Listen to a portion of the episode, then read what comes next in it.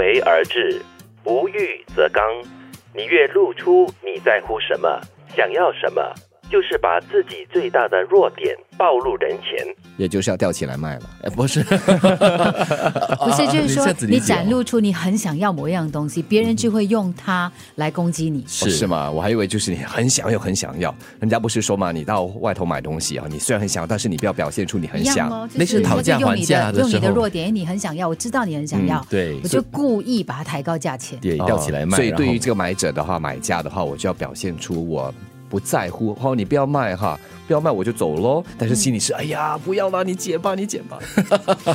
而且是第一句话哦，无为而治，无欲则刚哦，就是你没有任何欲望的时候呢，就会显得很刚强了。但是你一露出你想要什么东西很 desperate 的样子哦，那个样子，人家就会知道，嗯，OK，我知道你的把柄是什么了。我觉得这是一个很有趣的一个情况，就是很多时候我们会说那是一种自我防卫的一种机制，你知道吗？啊就是不要让别人看到你的真心。但是人跟人之间的交流，如果你在你喜欢的人或相信的人面前，你都不能够展露出你你心中真正的那个欲望，嗯呃，真正的情怀，那我觉得还蛮悲哀的人生。是，可是我觉得这句话基本上是比较有心机的一种做法吧。如果在你的比较熟悉或者你深爱或者是你信任的人面前，我觉得这一招应该是用不上吧。就不用担心把弱点暴露在这些人的面前。对，因为你相信他嘛，你信任他，而且你不需要玩什么手段啊。是，就好像猫这样子嘛。人家说，当猫翻过来的时候，就是四脚朝天面向你，表示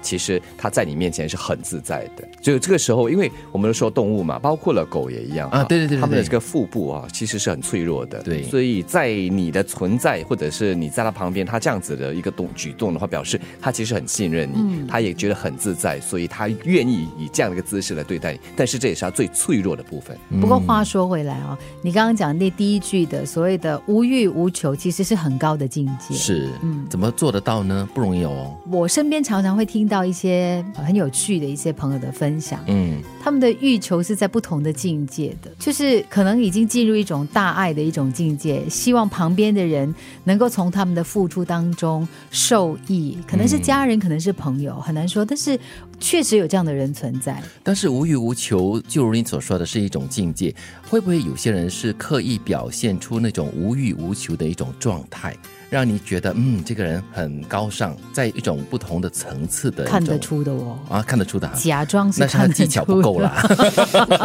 对，那种故意装的话是看得出来的。嗯，其实回到第一句话“无为而治”啊，当我们的心静了下来的时候，就似乎和这个自然界取得一个和谐。嗯，这个时候你就自然而然的会给很多的问题找到答案，你或许也会更清楚的知道自己要做些什么。诶其实你说的真的是这样的。我有个朋友，他在商场上打拼很多年，所以呢，他很多棱角的，他自己都觉得他很多棱角。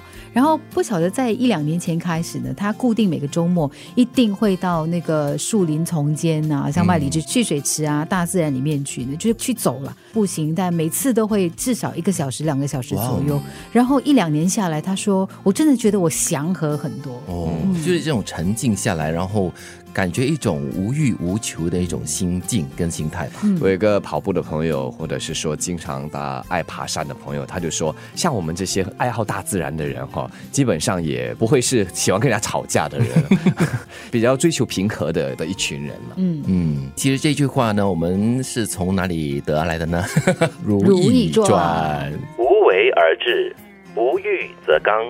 你越露出你在乎什么，想要什么，就是把自己最大的弱点暴露人前。